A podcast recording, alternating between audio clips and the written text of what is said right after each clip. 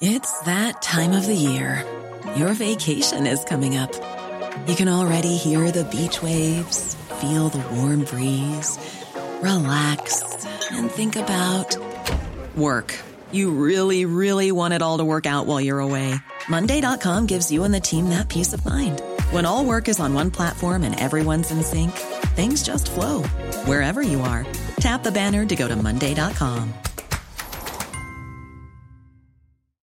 Millions of people have lost weight with personalized plans from Noom. Like Evan, who can't stand salads and still lost 50 pounds. Salads generally for most people are the easy button, right? For me, that wasn't an option. I never really was a salad guy. That's just not who I am. But Noom worked for me.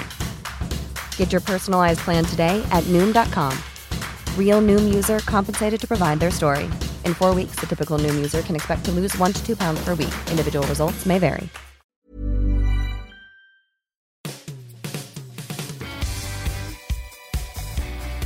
Hi, welcome to the Football Writers Podcast.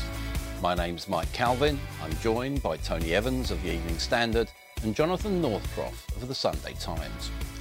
We'll start with Liverpool, where Jurgen Klopp's first year as manager has been celebrated like the second coming. It's all been a bit one direction. Has he lived up to the hype, Tony? Well, no one could live up to that hype. You know, it got as much coverage as 20 years of Wenger. You know, it's like... I was a little bit surprised, but, you know, it's let's face it, he's been elevated to Godhead without any real evidence. They're on a good run. They're moving in the right direction. But, I mean, really, come on. You know, Let's have a bit of perspective here. So that's the emotional, John. Let's dwell on the practical. You've looked very hard at the way that Klopp prepares. Fantastic emphasis on fitness, 3 a days. Give an insight into the way he's preparing his team. Yeah, I mean, you know, fitness is a big part of what Jurgen Klopp does, obviously, to play his pressing game, to play his high-energy sort of football. Players have to be extremely lean and they have to work as a collective. But what's interesting to me is exactly... And this guy, he's got a sports science degree, so he presumably knows what he's doing. A lot of modern managers, actually. Yeah, I mean, it is now... There's a sort of change now. I think there's a lot more science coming into it, and if they don't have... degrees themselves, they have someone in the staff that does, and it's a level that he's taking it to, and it's also the kind of mental side of it where I think he's getting players to sort of push through what they normally would have considered tiredness. So I was looking at what he did in pre-season when they were away in Palo Alto in California, 30-degree heat. You know, he had them working triple sessions. I don't even know how you get through a triple session, really.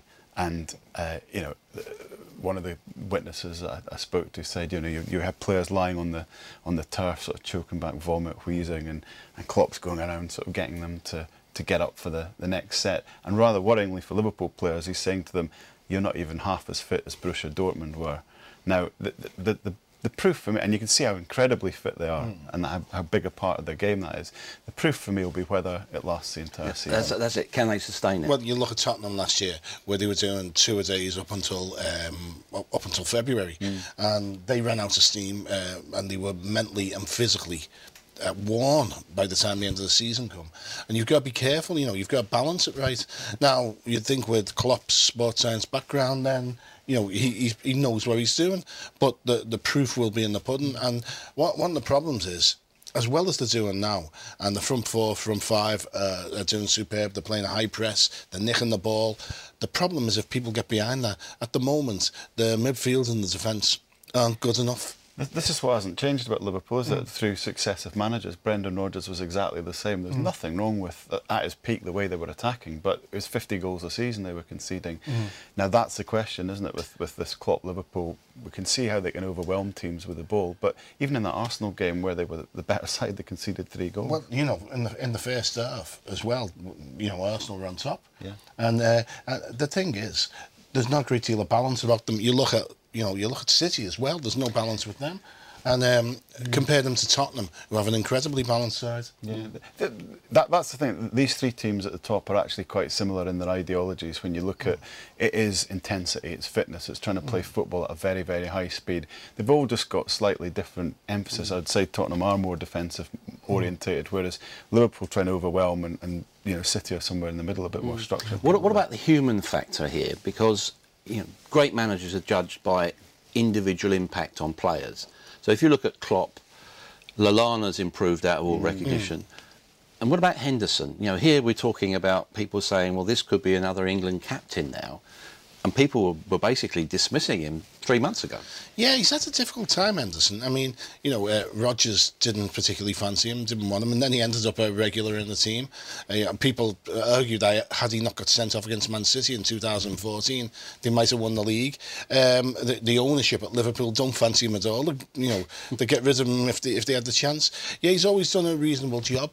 I think one of the problems he had is there was a perception I was brought in to replace Steven Gerrard. And he wasn't. You know, there was a recognition that you need a platoon of people to do that.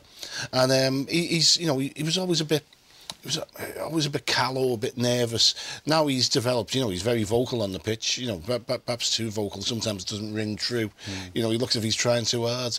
But you know, he's always had a lot of ability. When he first moved to Liverpool, I talked to people at Sunderland. He said, "Don't worry, he'll grow up. He'll be all right." And you know, it's taken a long time for him to grow up, really.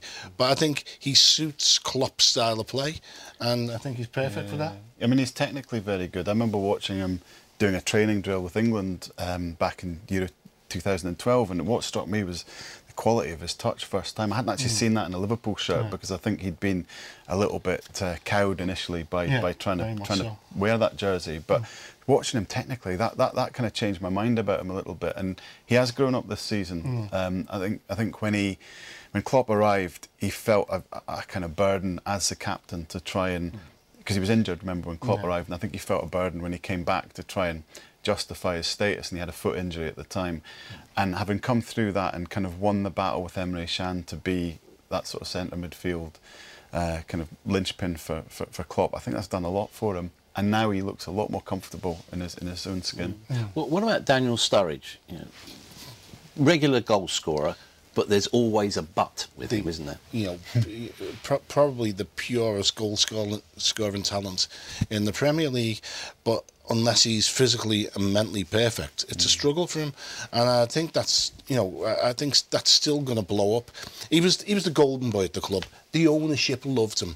I mean, Rodgers couldn't force him to do anything. You know, he made the rules.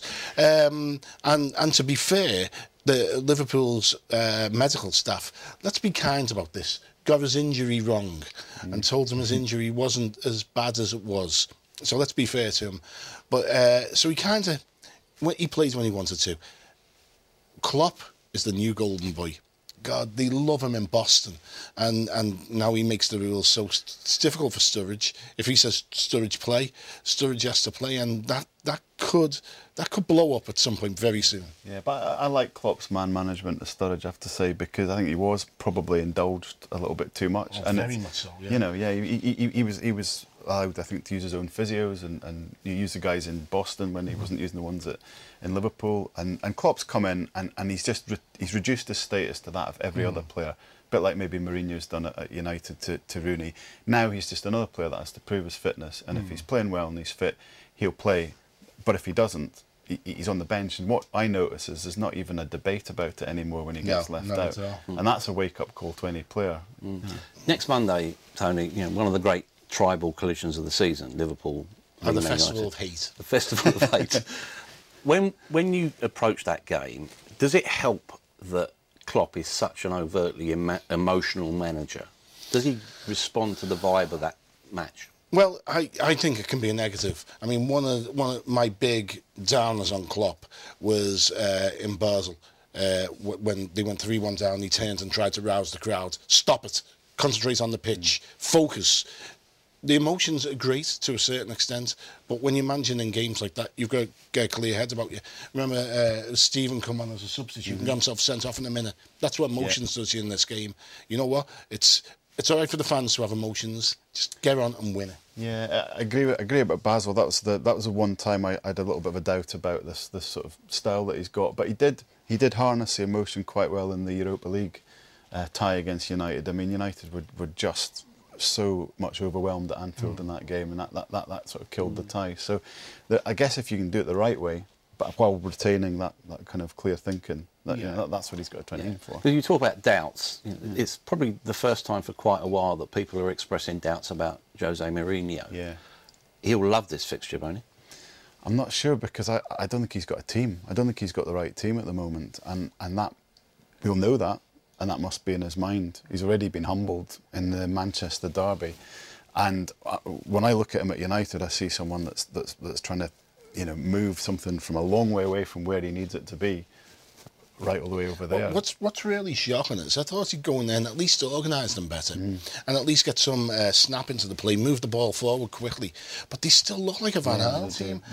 And he looks like a man who doesn't know where to go with it. I think it's, if you look at his signings, he signed 4 players, all incredible athletes. I know Zlatan's old, but you know, some athlete for his age. Yeah. He obviously wants athleticism. And he made a virtue of saying, you know, I know the 4 players I want, he's got them, no excuses. Yeah, yeah, well, he talked his team up a little bit too much at that point, because those 4 players alone aren't going to be enough to bring Man United from the depths they've been in the last couple of seasons under Van Gaal. They've just, you know, we've been talking about Liverpool, City and Spurs and the fast-paced, super-fit football they're playing. Well, Man United just look like from a different era at the moment. A bit steady, studied, bit slow, and he's still got too many slower players in that team, which is Rooney's problem. And one of the great traits of Mourinho's best teams is the speed which they got the ball forward. Yeah. Yeah. You know, they always, people said they were defensive, they weren't. They were structured, but when they got the ball, boom, gone. You know, that diagonal ball into Drogba, then Lampard down the channel, everyone charging forward. And yet, you know, you look at United and it's so pedestrian, it's untrue. Yeah, I mean, in that context, we've got to look at Wayne Rooney. We talk about him every week. You know, you were at Wembley, Jonathan. Looking at that, he reminded me of an old Labrador whose back legs are going. And you know that you're going to have to go down to the vet soon. It's going to be dreadful. It just felt sad. It did, and to extend your analogy, maybe he should just be, you know, sent to the farm in Wales rather than the vets. You know, maybe he needs to ultimately go to a different well, maybe, yeah. You know, just a kind of. Can't resist that, can you? Yeah, it was on a plate for you, wasn't it? But yeah, he is in crisis, I'd have to say. I'm a big Wayne Rooney fan. I've sort of felt that the criticism of him for being over the hill started very, very early, started 3 or 4 years ago, by people who just basically didn't like him. And at that point, they were wrong. But eventually, you're going to be proved right if you keep saying that. And I think now we're at the point where he really needs to sort out his game. What surprised me at Wembley was somebody of his ability couldn't find a pass to unlock Malta's defence. Jordan Henderson could. Wayne Rooney couldn't. Now, he's the most gifted footballer, probably, certainly in terms of vision, in that England team. He's slow, he's older, but he should be able to break down a defence with a pass, and he couldn't do it. And I don't know what kind of player he's developing into at the moment, and I'm not sure if he does either. I think he's got the ability to come through this, but Man United aren't going to wait for him to do it. Well, I mean, as far as I'm concerned, there's only one position ever to play Wayne Rooney, and that's up front. Play the ball in front of him. The one thing that Roy Hodgson did well is get the ball in front of Rooney and get him running onto it. Did you play him 10 then? Second striker, basically, and, you know, anywhere else, he just slows the game down. And as he drops deeper and deeper, you know, and especially if he goes back to goal, it highlights the weakness of his touch. You know, the ball bounces off him. When it's played in front of him, it's daily. And if he misses it, it's a virtue. You know, but it's, you know, well, they flew in, you know, some of those great goals against City, the one off his shin. Yeah. You know, it's you know, I mean, that was no red kick, but the thing is, he had that knack a striker has. It's a daily. He just, as he drops deeper and deeper, he looks worse and worse. And people raved about him in the Euros, going, "Oh, you know, oh yeah, he dominated the midfield." The standard of the teams he was playing was Sunday League. What about if you look at international and club football? There are parallels. Gareth Southgate, like Mourinho, has got a vested interest in investing in young players. Two of the best young players around, Marcus Rashford, Jesse Lingard.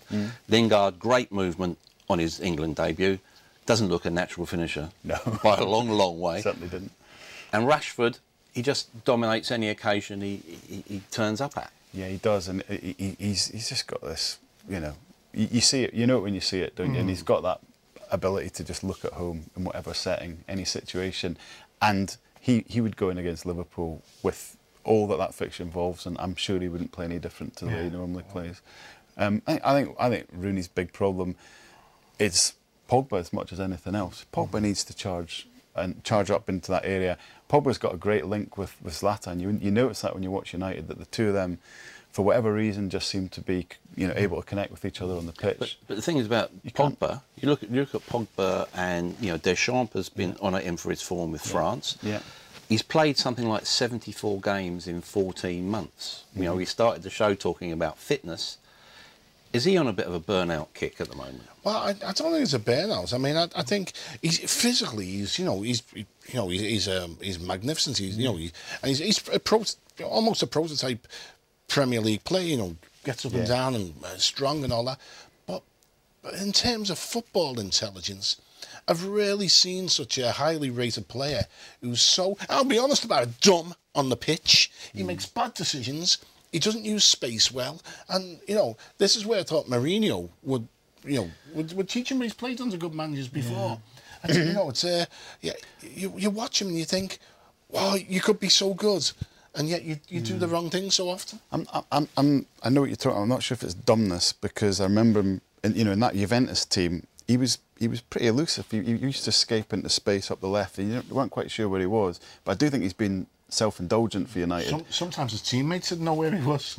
He was pretty good for Juventus, but I think he's been self-indulgent more than anything. I think he's refused to, or hasn't embraced, being put in a sort of deeper role with all the defensive responsibilities. His physicality's seen him through. In many ways, there's a parallel there with Steven Gerrard. Yeah, I think that's fair. Yeah. They're not thinkers, they're doers. And Ross Barkley's another. When you're that good a specimen, it can be quite difficult, can't it? But if you slow down a second and think, the potential for improvement in his game is, massive. Mm. We're in International Week, and there are parallels always. We always go back to club issues. Mm. What about Theo Walcott and Arsenal? He's almost the sort of symbolic Arsenal player. Yeah. Flatters to deceive. Yeah, I mean, there's a couple. Yeah, him, Oxlade-Chamberlain, a few of that generation that we're still waiting to grow up. In fairness for Arsenal, he has delivered this year, but he had a big anticlimax on Saturday for England. And I've been, I really like him as a guy. I've been reading what he's been telling the lads about, being a different person, growing up, being more aggressive, all that sort of stuff. I think it's a bit early for him to be talking about transformation. I think he probably needs to deliver over a longer period, because he's had these spells before where he's been really, really good and then he's fallen back. I'd love to see him do it, but I think it's a bit early to say he's a different player. How many two-week breakout seasons has he had in his career? He's had loads. We're 14 on his back, probably have 14. That's what stands for.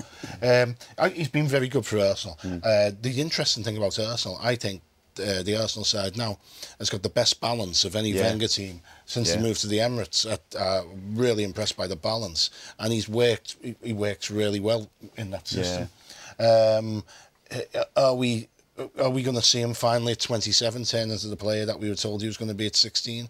You suspect not, but on his day and within that system, he can be extremely effective. How important for Arsenal, Jonathan, is it that they get the contracts of Ozil and Sanchez sorted out? Yeah. They're talking £250,000 a week. They're probably going to have to pay that, aren't they? Yeah, but Arsenal are probably the richest club in the world in some measures. I mean, they've got £180 million sitting in the bank doing nothing. I think it would be hugely symbolic if they lost those two players, because Arsenal signing them seemed to be a sort of shift for Arsenal, that they were going to try and have world-class players at the club, and it wasn't all going to be about the future and development. To then lose them just as they've probably hit their peak. Both of those players are probably at their peak at the moment, age-wise and everything else, for reasons that would be unclear, because why would they lose them? They've got the money to do it, so it would only be some accountancy kind of philosophy where we don't pay over a certain amount. I do think that would be hugely symbolic for Arsenal, and they are Arsenal's two best players. I don't think either of them have been worth it so far. No, I think, those two players together, they should have won a league, at least one league, and they should be, the talent they've got is unbelievable. But I think Wenger's got them playing in the right system now. He's got Sanchez playing up front, and he's a one-man press. He's fantastic, and he's got Ozil sitting in behind him, where it's a better position. He doesn't have to track back. You know, he his passing range is limited because he doesn't do the long balls, but his subtlety is incredible. Yeah, you know, so you know, there's a and he should be able to score more goals there. It puts a lot of pressure on Walcott and Iwobi to go up and down, but they seem to be handling. Now, the thing is, what's really interesting, you know, if they do, Wenger's tied the last part of his Arsenal career into those two players. And, you know, so obviously it will be important to see whether they actually pay them the money. But will Wenger be around if they do? Well, that's the question, isn't it? If you look at the comments of Ivan Gazidis, you know, that had the sound to me of them getting the gold-plated shovels out and they're digging a trench. Can, in the modern era, a manager like Arsene Wenger be allowed to dominate a club like Arsenal? Well, I'm conflicted on Arsene Wenger. I'll be honest, I don't think there's any subject that I could have changed my mind about more often. Then I wonder what Arsenal fans must feel. Because I look at the guy and I think, in some ways, you know, Mike, you're right about his status. I don't think anyone else has got that in the modern game. He revolutionised the Premier League. In some ways, I look at him and I think, well, you've earned it. You know, you are that. You are a bit of an anachronism, but you've earned the right. You're like Alex Ferguson. But in other ways, I look at it and think, but you're not quite, for 13 years, you're not quite achieving what the team's capable of. And I felt a real wave of nostalgia with that 20 years of Wenger thing. I was looking at, you know, as Tony said, he's revolutionised not just Arsenal, but English football. He's brought so many incredible players. He's developed young players into, you know, wonderful careers and all that sort of stuff. Everything you want a manager to do. But we are talking about the past a little bit. I think the ultimate answer is this season he has to, as always, he has to try and win the league or at least be so close that you think he'd do it next year. You say, you know, a manager dominating a club. Well, what about Pepchester City and Clockpool? You know, I mean, they won't last 20 years. Yeah. I'm sure they won't last 20 years. But what's interesting... Well, the nature of modern game is 3 years max, isn't it? Yeah. But at a time where clubs are tying... The two big clubs in the Premier League are tying their identities to one man so heavily. Arsenal... begin to distance themselves from Wenger. I thought that was a really interesting comment. Yeah. So, Jonathan, you've literally written the book on the champions, Leicester. Give me an insight into the difference between them this season than last season, the season that you charted. I mean, a little bit, I guess a shorthand for how they've changed is, I was looking at their last Premier League fixture. They had £23 million worth of talent, not even in the matchday squad. You know, Moussa and Kaputska didn't even make the matchday squad. Now, £23 million... was the value of their entire team last year that won the league. Mm-hmm. So that tells you how the club's now in a completely different territory to where it was when it was so successful last season. And it's struggling, I guess, to come to terms with that psychologically, I think. And also, I think, you know, just find its place in this year's Premier League. Champions League's the focus for them in terms of this is the next adventure. But what are they going to do in the Premier League? They have lost that sort of, I guess, the underdog identity because of growing as a club. And, you know, they were so tight as a squad last year. Now they've got all these players to try and fit in. So it's a challenge. It asks Ranieri to manage in a different way. And I just think they're finding their way at the moment. I think it's really interesting that the two games, league games, before the Champions League games, they got stuffed 4-1 twice and then come out and played really well in the Champions League. And the other thing is, I always remember Steve Nicholls saying to me, he says, when you win things, he said, like, everything changes. You know, there's a different set of pressures. He said, you know, everyone's buying you drinks, everyone's patting you on the back. He said, in a dressing room where people have won before, people, hey, behave yourself. Yeah. Get your feet on the ground. Leicester's dressing room, I have very few people who'd won before. Who'd won with Chelsea? Yeah. But, you know, not being a main contributor. So it's difficult for them to come to terms with it a little bit. I think, and on the pitch specifically, they've not just lost Kante, you know, who was an incredible force to lose, but Ranieri's taken Okazaki out of the team because he signed so many forwards. Those two alone injected so much energy into Leicester's game. So it's a double whammy. And Ranieri plays two in midfield, But he had, last year, I'd say, he had Kante, who covered two-man's ground. We also had Okazaki that dropped back in all the time. Now he's still trying to play two men, but with different personnel, and the energy's gone a little bit from the team. And from what I've seen in them, it seems that Vardy's dropped deeper to accommodate Slimani, which is taking a little bit away from Vardy's game. Yeah, and Mahrez isn't as influential because it's not just... It was very simple last year. Counter-attacks routed through Mahrez, finishing with Vardy, basically. Yeah. Leicester at Chelsea. Yeah. You look at Chelsea and you wait for the explosion, don't you? Well, without a doubt. I think Conte's looking out thinking, I've been sold a pup here. He hasn't quite come into the club he thought he was. He's having to accommodate players that he wouldn't naturally buy. I mean, what happened there in the summer is sort of a living proof of the old Rafa Benitez thing at Valencia. You know, I wanted a lamp and he bought me a table. You know, it's you know, he wanted Bonucci or Chiellini, and they give him David Luiz. Well, thanks, mate. You know, it's not even a table, is it? No. It's a very elaborate drawing room table, isn't it? Really? I don't think they've bottomed out yet. I think there's a way to go with Chelsea. I think there's a recognition there that they need to buy players that suit Conte in the January window. Whether they'll be able to get them is another thing. Well, they're talking 60 million for Bonucci. Yeah. Is that realistic in every sense of the word? Well, Bonucci's more or less my favourite player in world football, actually. I think the guy is just, you know, he's a supreme pro and he's a beautiful footballer. He reads, he's so intelligent. He's got everything I love in a defending. He'd be brutal, but he can play as well. But he's about 29. £60 million. Yeah, I don't think he wants to leave Italy anyway. He's got family issues there, so it's. I don't think that's actually going to come to anything. But the issue for Conte, we were all talking obviously pre-season about all these great managers in the Premier League, and you know, you've got Klopp, you've got Guardiola, you've got Mourinho, and Conte, but he is not fighting those other guys with the same resources. He doesn't have as good a squad as City's or United's, and he hasn't been as embedded as Klopp, and Klopp's, you know, been able to mould his club. So Conte's the one out of those four, I think, it's a bit unfair of him to expect him to almost be their equal at the moment. But the pressure will build on him because Roman Abramovich will be expecting it, won't they? Well, yeah, and the problem is Abramovich expects, but he'll also... I mean, from when Mourinho left in 2007 and we need to play more entertaining football, Abramovich's will has... if it's not determined the transfer policy, but it's coloured it. And, you know, it's so he wants entertainers. You know, it's he loves Oscar, he loves Hazard. You know, Conte, you can never imagine Conte playing them two in the same size anyway.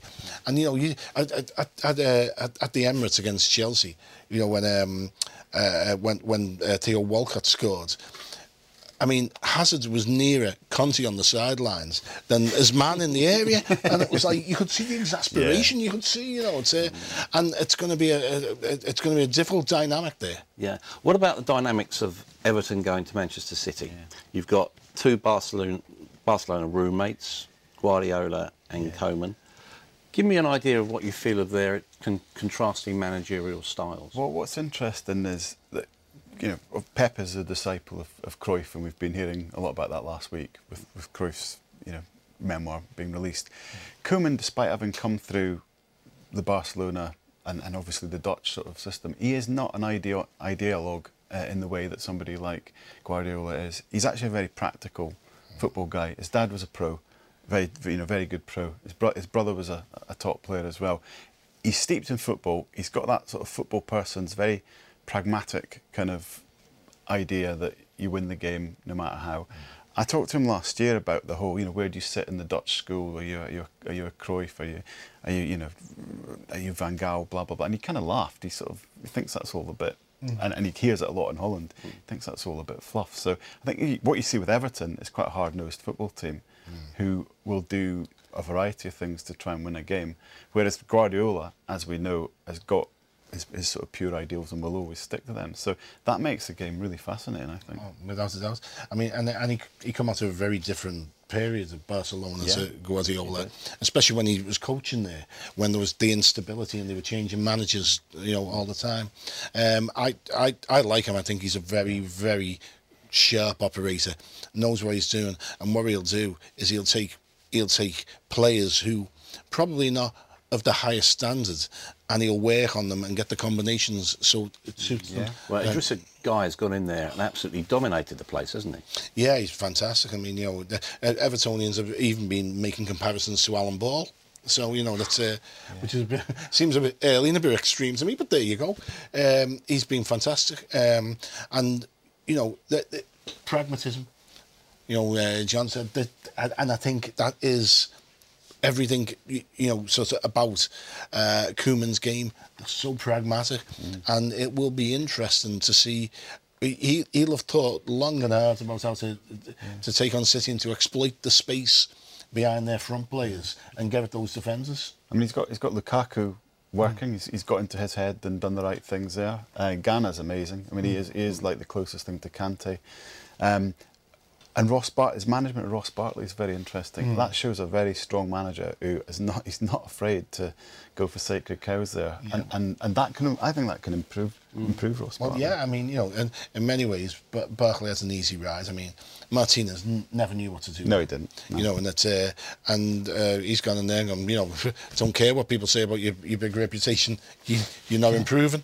Yeah, good for me. What about City? It looks like Aguero's got a calf injury this time in training for Argentina. They'll miss him if he doesn't play, won't they? Yeah, I think at Spurs we saw that there's a bit of a drop-off at City when they don't quite have the top team, and that Guardiola's probably still coming to terms with how good or stroke bad other guys in his squad are. You think of your Navas's and look at the defence, and it's still not, you know, I think the full-backs are all pretty much past it or need replacing. So Spurs obviously offered the question marks. We've got a very pragmatic and good manager against them. I think they'll try and probe City's weaknesses. And Guardiola's still sort of coming to terms. I think it could be difficult for them. I think overall they'll be fine, but I think this might be a tough period for Guardiola. What about, sorry, Tony, what about Spurs? Are they the real deal? Well, I think they are. I've been on the Spurs bandwagon for a year or more. I think they're fantastic. They're improving. There are concerns about them. I mean, you know, whether they'll last the season at the pace they're going. They still are prone to rushes of blood to the head, and there's a lack of leadership there. You know, you saw that against City over the penalty. Yeah. You know, at the time they've got a chance to kill the game completely. You know, they're arguing amongst themselves. You know, it wouldn't happen in a team with a strong captain, strong personality there. There's still a bit of youthful sort of, indiscipline. Yeah. And they need to curb that.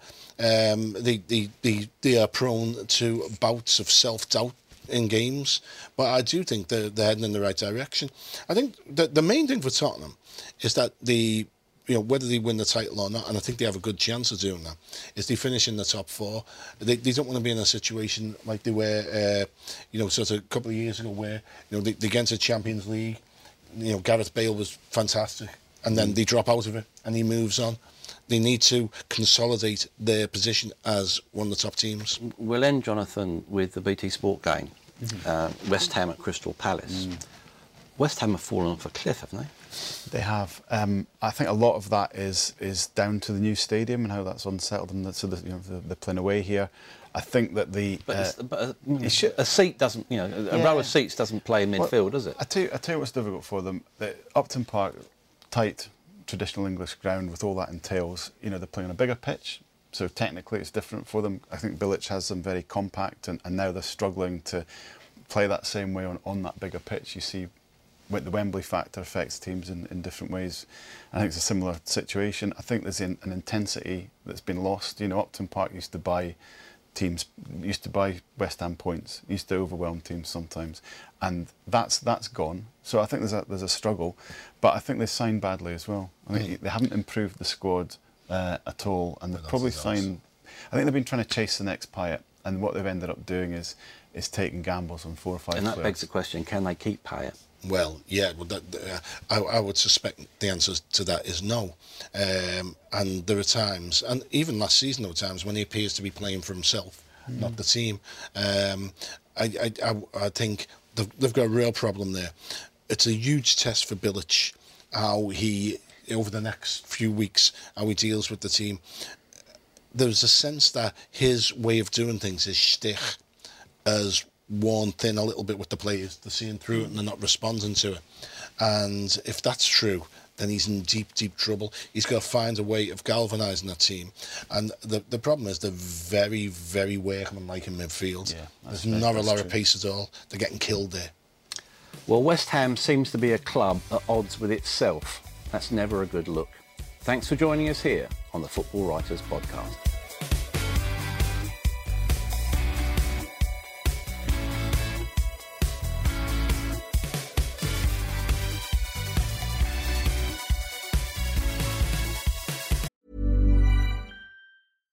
When you make decisions for your company, you look for the no-brainers. And if you have a lot of mailing to do, Stamps.com is the ultimate no-brainer. It streamlines your processes to make your business more efficient, which makes you less busy. Mail checks, invoices, legal documents, and everything you need to keep your business running with Stamps.com.